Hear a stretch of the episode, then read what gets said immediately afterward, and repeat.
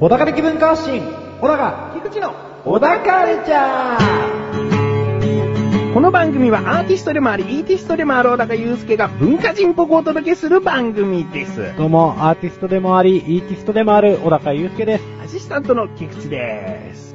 どうも。どうもどうもよろしくお願いしまはい。す。もう、今年もですね、えざっくり約2ヶ月でえ。はい。終わりということでね、そうですね。 1年早いっちゃ早いですよね。まあ、早いですね。お う。矢のごとしですよ。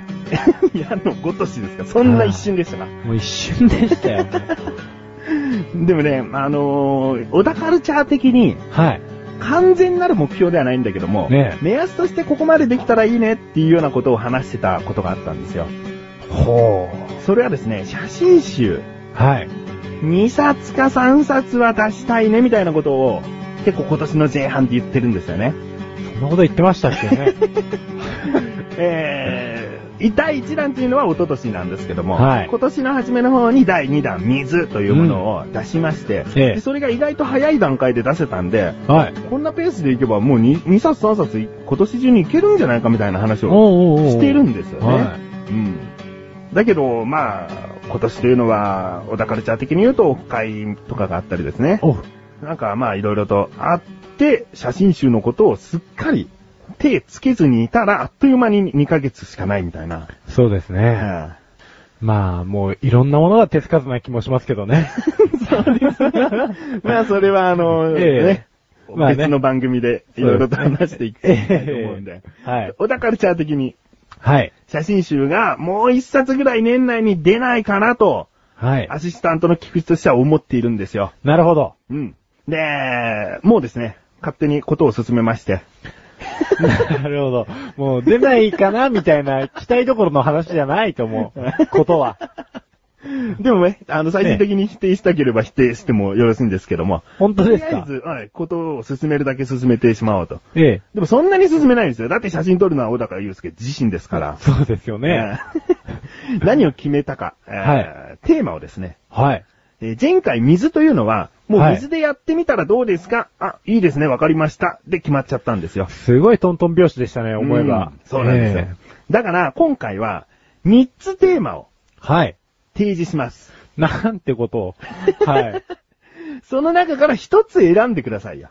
ああ、なるほど。チョイスできるわけですね。そうです、そうです。その3つを踏まえたテーマってことじゃなくて、はい。その3つの中から、あ、じゃあ、この写真集だったら、年内中に間に合うかなっていうようなテーマ了解です。を。はい。だよかしら、こい。あ、いいんですかよしこい。これから1つずつ言っていきますよ。はい。まず第1候補がですね、ええ。緑。緑う。ん、色の緑ですね。色の緑ですうか。ん。緑色のものであれば大体いいと。 なんで急にそんな緑を求めてきたんですか というのも、ええこの写真集おそらく出るのは12月だと思うんです。 はい。で、すっかりですね、まあ今の季節ちょうど合わせるなら紅葉なんですけども、はい。えーその後紅葉すらなくなってくる。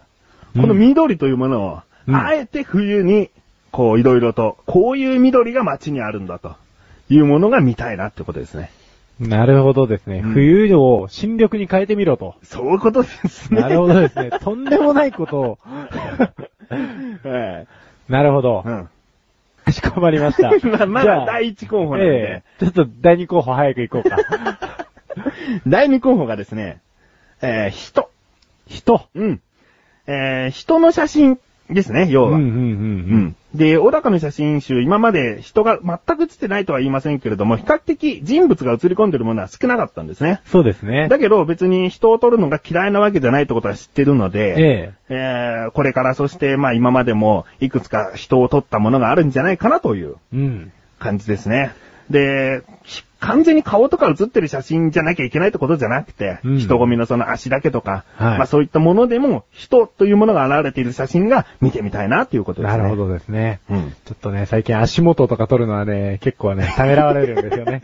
そういうのに敏感な世の中ですからあ。ーそれええそれ煽りで撮っちゃいけないですよ。そうですね。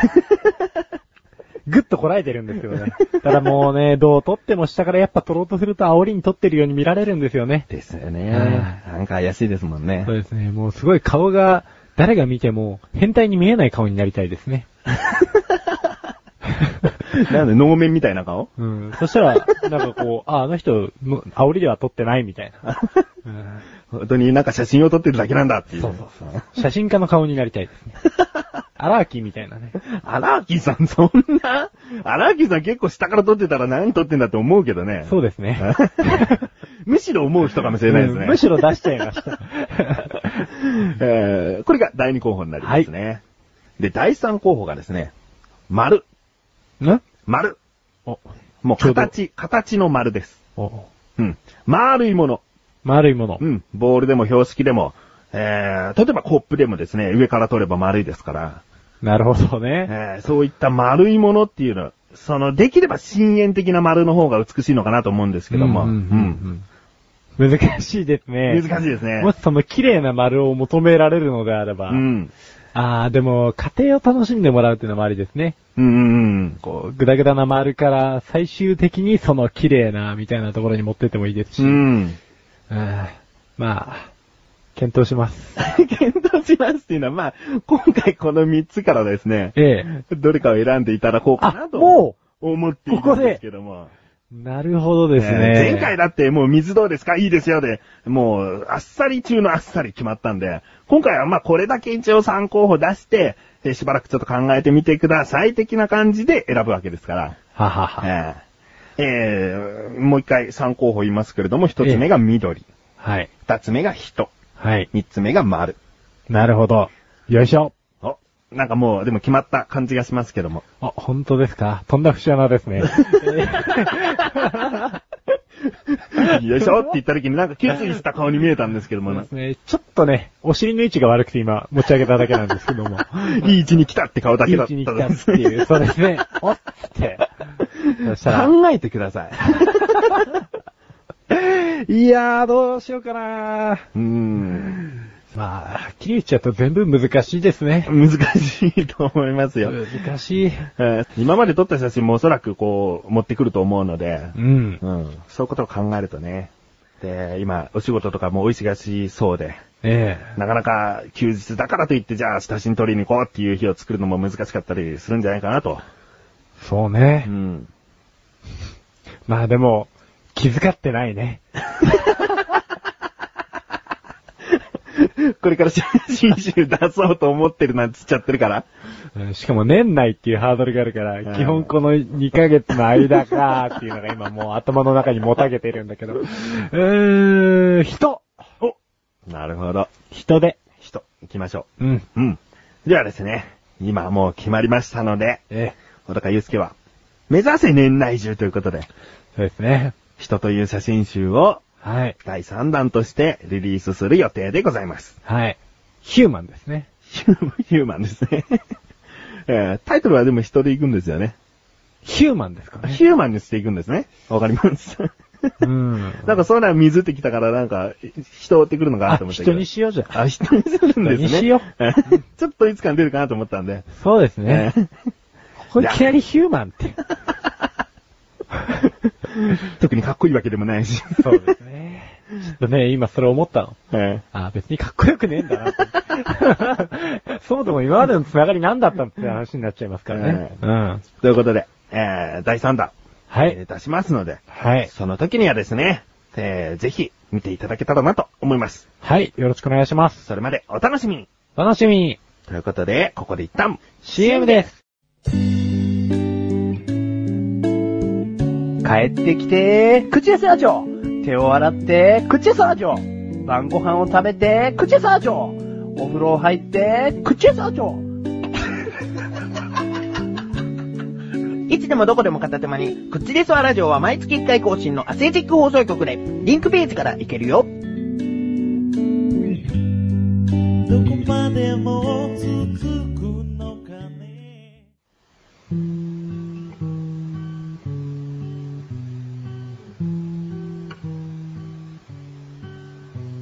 小高郎の料理教室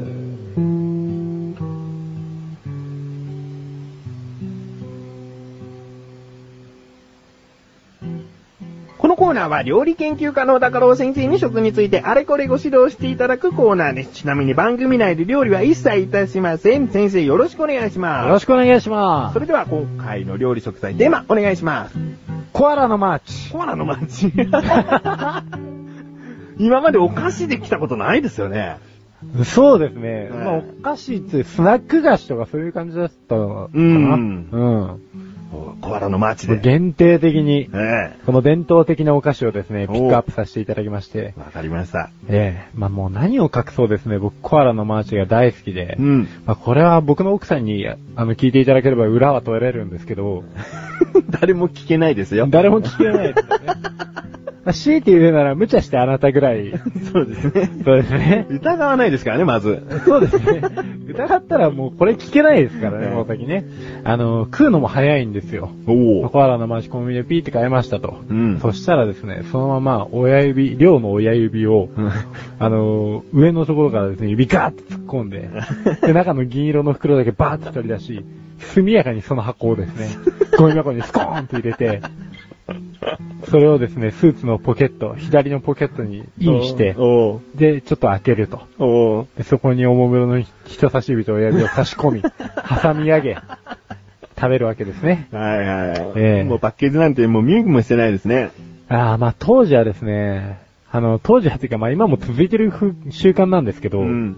まあ見てた時期もあったんですよう。。うんん。見なくなっちゃったんですよね。うんなんかもう結局味が美味しくて。 まあ、そうです。作っている側としては嬉しいことなのかもしれないですけどね。そうなんですよねはいだって美味しそうに見せるためにパッケージに手を凝るわけですから。そうですね。パッケージから入ってください。これ美味しそうでしょって作ってるわけですよね。だけどもう、小高の先生からしたら、もうなんか美味しいんでしょって分かってるから、そうなパんッケでーすジよを見向きもしないわけですよだからね。広告的な役割は一切果たせないわけです よね。例えばこう僕があれをそのまま電車の中はでい箱に入れて、おうまあ、食ってたら、おうおうおうみんななんかこう見て、あ、こあの人コアラのマーチ食ってるからこの匂いもするし、うんコアラのマーチのこの箱もあるか らと、うんなんか私も食べたくなってきちゃったわ、みたいあな。ーまあ、比較的電車の中じゃ少ないと思いますけどね。そうなんですよね何食ってんのこいつはってなるだけですけど。それがなんとポケットにインされてるわけですから何食ってるかもわかんねえ。ただのチョコくせえおっさんがいるだけなんですよ。 これなるは、もう凄まじいですね。じゃあ、あの、コアラのマーチ自体、そえのえ食べ、食べれる状態のそのコアラのマーチ自体も見てないんですかいや、それは見てるんですよね。どんなコアラかなっていうのは見てる。そうなんですよ。なんかね、それも不気味ですけどね。 まあいい や。今日は、今日は珍しいですね、こんなにね。雑談が、最初にこの、小高郎の料理教室で入ってしまうのは。そうですね。テンポよく行きましょはい。じゃあまあコアラのマーチなんですけれども、日本のロッテが、うんえー発売しているスナック菓子で、コアラの絵が描かれたビスケットにチョコレートが注入されてますよと。う。はい。 裏に注入口ありますよね。はいえー、まあその注入口があるとかどうでもいいけどね。いやいや、どうでもよくないですよ、あれ。焼いて、焼く前からチョコ入ってんのかなって勘違いする人もいますよ。あーあ、じゃあどうでもよくない。あうん。なるほど。でですね、はい僕が生まれた年が1983年なんですけれども、うんそのよ、えー、次の年、翌年ですね、1984年に、うんオーストラリアからコアラが送られてコアラブームに沸いた日本で発売され、おう後にアメリカ、中国、台湾、シンガポール、さらにサウジアラビアなどでも発売されましたよと。おうええで、まあ、あのーこれね、多分ね、この時のうん、コアラブームが、ええまあ確かに拍車をかけたっていうのもあったんですが、うん元になったお菓子があって、おう1974年に明治製菓から、あのーハローパンダっていうですね、類似品が出てるんですね。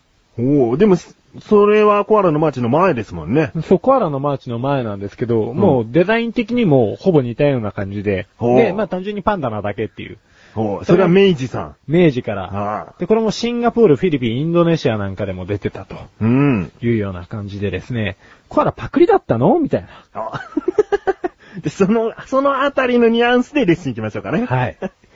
レッスンは、コアラのマーチは日本にコアラが来た時のブームに乗っかったところもあるけれども、その前に明治さんが出していたものに乗っかっていたんじゃないかなという予想ですよですね。そうですね。まあ、二重で乗っかってた恐れがあるよっていうね。ででもまあね、そのいいとこを取って、コアラのアーチ自体がこう、そう確ですね立していったわけです結から。果としてハローパンダの方がむしろ、ううんん、まがいもの感が出てしまいましたけれども、うんっていうぐらいにコアラのマーチの地位は本当に、まあおっしゃられる通り確立されてますよと。うん。うん。で、まあ、あの、絵柄なんですけれども、これカラメルで印刷されてますと。ほ。ええ。で、まあ、商品名にマーチが入っているようにですね、当初は、あの、12種類で、えーマーチングバードをイメージしたものだったう。んうんうん。えー、なので確かに、まあ、初期のコアラのマーチなんかも思い返してみますと、うん結構楽器をね、持ってましたね。持ってましたよホルンね。とかトランペット持ってる絵がすぐ出てきました、今。そううですね。ねそこなんですけれども、まあもう、な、なんや言うても、コアラのマーチもこれだけね、地位を確立した商品ですから、え。うん。もうもちろん他の絵柄も見たいと。はい。まあそういった声が高まっていきましてですね、これ、それ以外の絵柄が多く増えちゃ って、まあ2011年現在ですね、はいここで突突ですが、はいはい。問題です。はい。今現在、コアラのマーチの、えー、種類ですね、これ何種類ありますか今ですか過去から全て計算してコアラの種類じゃないんですかえっ、と、過去から計算してですね、 おー。もう今トータル的に何百種類あるでしょうかあ、と。 100種類なんだね。はい、何千は言ってないんですね。これヒントですね。でもね、結構いってると思うんですよ。結構言ってます。もうかなりいってると言ってもいいと思うんで、800種類でいきま しょあー、見積もりすぎち ゃった。う。あ、行き過ぎ。行き過ぎですだね。ってもうどうでもいいコアラの形いっぱいあり ますよ。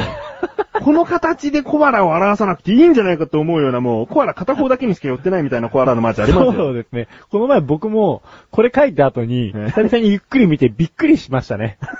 もうあの、コアラのビスケットの形がもう関係ないんですよ ね。なんかその、中央から半分、右半分の方に、うん。竹の、竹の棒があって、うんそれにコアラがくっついてるだけっていうのがあ って、衝撃でしたもん。えーだからそれを800ぐらいいっちゃってもいいのかなと思ったんですけど。まああれが許されるんであればね、うん。うん、それを左右に振るだけで2種類になりますから。えまあ、実際問題ですね、435種類と。ーおまあでも全然多いですよ。 まあでも多いですよね。うんおっとっとなんかね、全然ないですよね、そんなね。そうですね。おっとっとは何種類なんですか、いや、多分100もいってないと思いますよ。あ、本当ですか、うんまあ、おっとっと2のあなたが言うんだったらそういうことなんだと思うん じゃないですけどもはい ええまあ435種類ありますと。はい。はい。じゃあ、レッスン2ですね。はい。レッスン 2! コアラのマーチの図柄は全部で435種類もあるんだよですね。多いですよね。おい。歴史ありですようね。ん。まあ、どんなんのがあるのっていう話なんですけど、うんまあ今話してたような、もう、身も蓋もねえやつもあれば、うん。基本的にはですね、山形桜んぼコアラ、うん。えーもうこう、県と、うん。そのご当地の品と、くっつけたようなコアラのマーチって結構あったんですよ。お味ですね。あ、味だけじゃなくて、うん要はもうその柄もなんですけれども。柄。も、そのご当地に合わせたと。おう。だから落花生のコアラとかですね。うんこれはまあ千葉ですね。うん。で、広島のもみじコアラですね。うんまたもみじまんじゅうと、はいかけましてみたいなところだと思うんですけれども、こう名産と結びついてるものとか、うんあとは、まあシリーズ化されたもので、ひな祭りやフィギュアスケート、うん、うん。ダイエットのコアラのマーチもありましたよ と。チョコレート菓子なのにもかかわらず、はい。もう身も蓋もねえと。うん。というところでですね。で、まあ、他にも、この図柄なんですけれども、おう。都市伝説的なものも結構ございましたよね。あ、なんか聞いたことありますよ。ね眉毛のあるコーラを見つけると幸せになるとか。うん。なんだっけ、これね、あれなんですよ。ネタが分かっちゃったんでびっくりしたんですけど、これラッパを力いっぱい吹いて、眉間にシワが寄ったものが、うん。ちょっとカラメル付け間違えちゃったみたいな感じで、ほう。眉毛に見えたところから、ほう。眉毛が、あ、もうあるコアラがあったと。幸運の眉毛みたいに言われちゃったと。そうですね。おう。むしろこう、不機嫌の象徴みたいなものが飛び出しちゃっただけなんです けど、みたいな。カラメルのミスだったんですかカラメルミスですね。おお。まさかの。なるほど。これ、ドイツに3でもいいんじゃないですか本当ですか、はい今日、お願いします。 本当ですかって。レッスン 3! 眉毛があるコアラのマーチはラッキーと言われているけども、もともとはカラメルのミス、トランペットを吹いているコアラから来ていたんだよですね。ですうね。ん。さあそろそろですね、でもレッスン4をそうですおね。願いしたいですね。はい。。レッスン 4! 日本で市販されている甘いお菓子の中で一番美味しいらしいよ。え 日本で売られている中で一番美味しい。らしいよ。誰が決めてるんですかなんかね、はい。えー、トリビアの泉って番組あったじゃないですか。おー、トリビア。はい。ええで、あの、トリビアの種のコーナーにおいてですね、うんトリビアの種っていうコーナーがまああったんですけれども、うん本場ヨーロッパの一流パティシエが、うん。日本で市販されている甘いお菓子の中で、一番美味しいと思うのは、コアラのマーチだっていうですね。あ食べ比べをしてくれたわけですね。そうですね。その人が日本のお菓子いっぱい食べて、どれが一番美味しかったで選んだのがコアラのマーチだったよと。そうなんですよ。なるほどね。ああまあもう、そらパティシエが言うんだ からもう、そうなのみたいな。なるほど。うん。まあ確かに似たようなものってあるじゃないですか。例えばプッカだったりとか、うんそういうお菓子ありますけども、はい完全に口の中に頬張った時にコアラのマーチと全く同じものってないですね。ないですね。今のところははい。うん。僕、プッカも大好きなんですけど、うん。なんかやっぱね、コアラの街に戻っちゃいますよね。おうプッカもやっぱ製造が止まったりしちゃうこと多いですもんね。ああ、並んでいない時ありますね。そうなんですよ。まあ、あと最新のコアラのマーチで、うん。焦がしミルクっていうのがあるんですけどおう、これレンジで500ワットで6個のコアラを50秒ほど温めると、おう外はサクサク、中はとろーりだってさ、おう なんでさ、お食べ 今回でもいっぱい出しましたねい。っぱい出しましたね。好きなものだとやっぱりいっぱい出ますね。いっぱい出ますねね。まだ本当はあっいたやんもうですけ時ど。間ないんで終わりますね。ですね、スマートフォンの充電もなくなってきたんで。あー今回のご指導は以上ですね。はい。先生、ありがとうございました。なあ、俺わかんないことあんだけど。くなにだらないことなんだけどさ。くだらないのそんなの俺聞かないでよ。こんなくだらないこと誰に聞けばいいんだよ。そんなあなたのためにお答えします。菊池賞のなだらか向上心は毎週水曜日更新。なるほど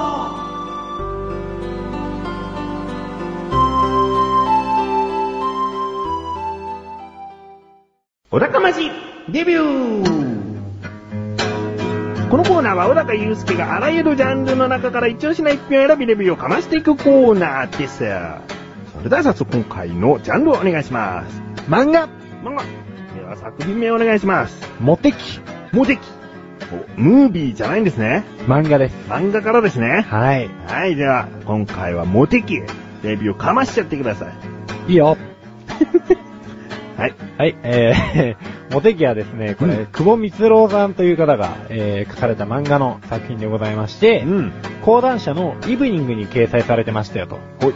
で、まあ、あらすじとしてはですね、こう、みそじ間近の、モテない、えー、派遣社員、藤本幸男っていうですね、うん彼がまあ主人公なんですけれども、もう、第1巻からですね、いきなり、家で一人寂しくカップラーメン食ってるところにですね、うん。もう知り合いのありとあらゆる女の子からいきなり連絡というか、デートのお誘いがバーって舞い込んでくると。おう。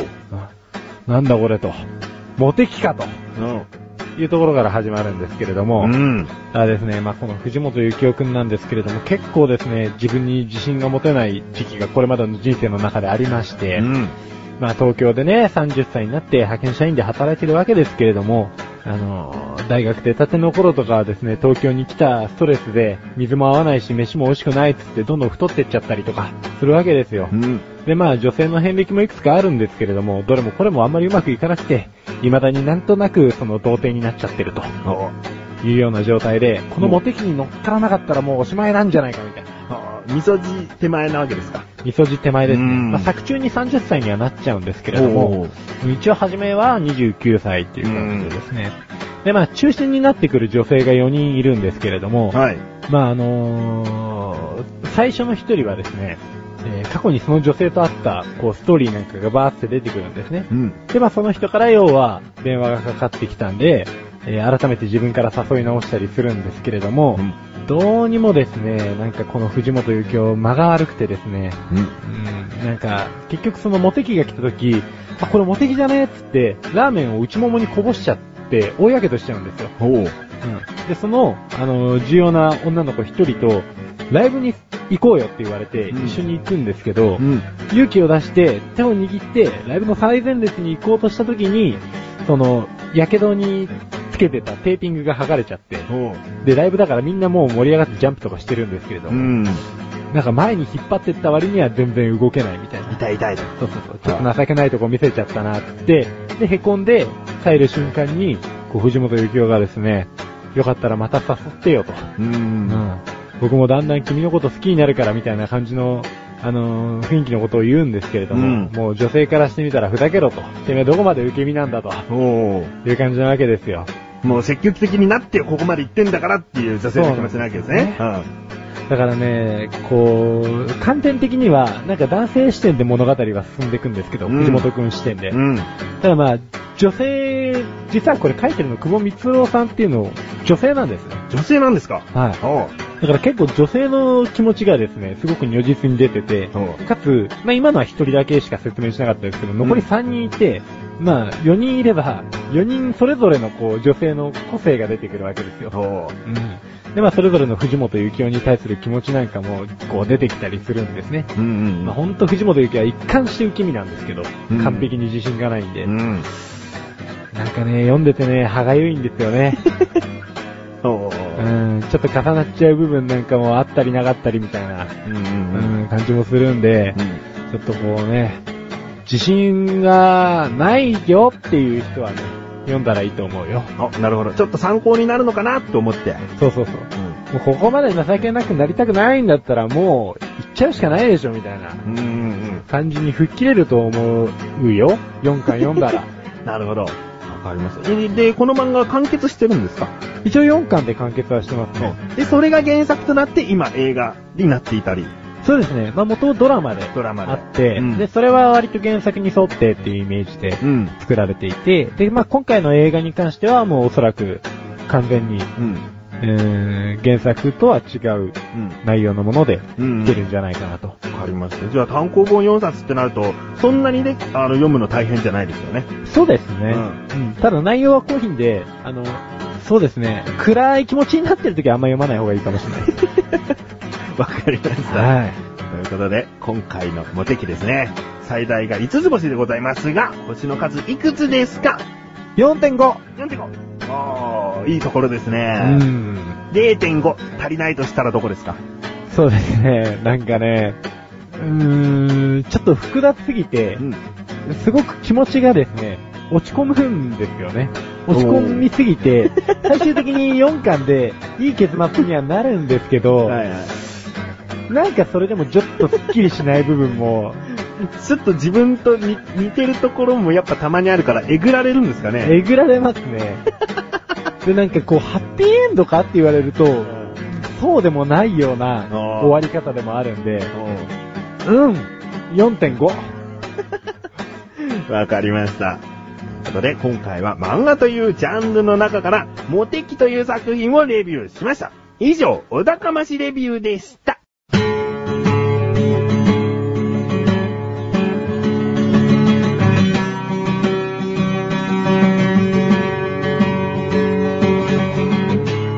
エンディングのおかはい、ということで第69回も終わりを迎えようとしております。はい。さて、ね、あの、写真集を出すなんて話をしましたね。押しましたっけ忘れてますかおうおう忘れてないですよ。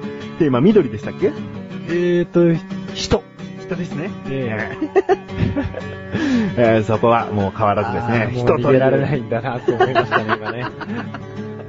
人という写真集を年内中にできれば、はい。やっぱりね、私生活いろいろとありますので、 うん。何かこう、いきなり問題が起こったら、それは年内という約束はもしかしたら、守れない可能性があるということで、そうですね。できるだけ年内そうですよ。ということに。守れない可能性もありますからね。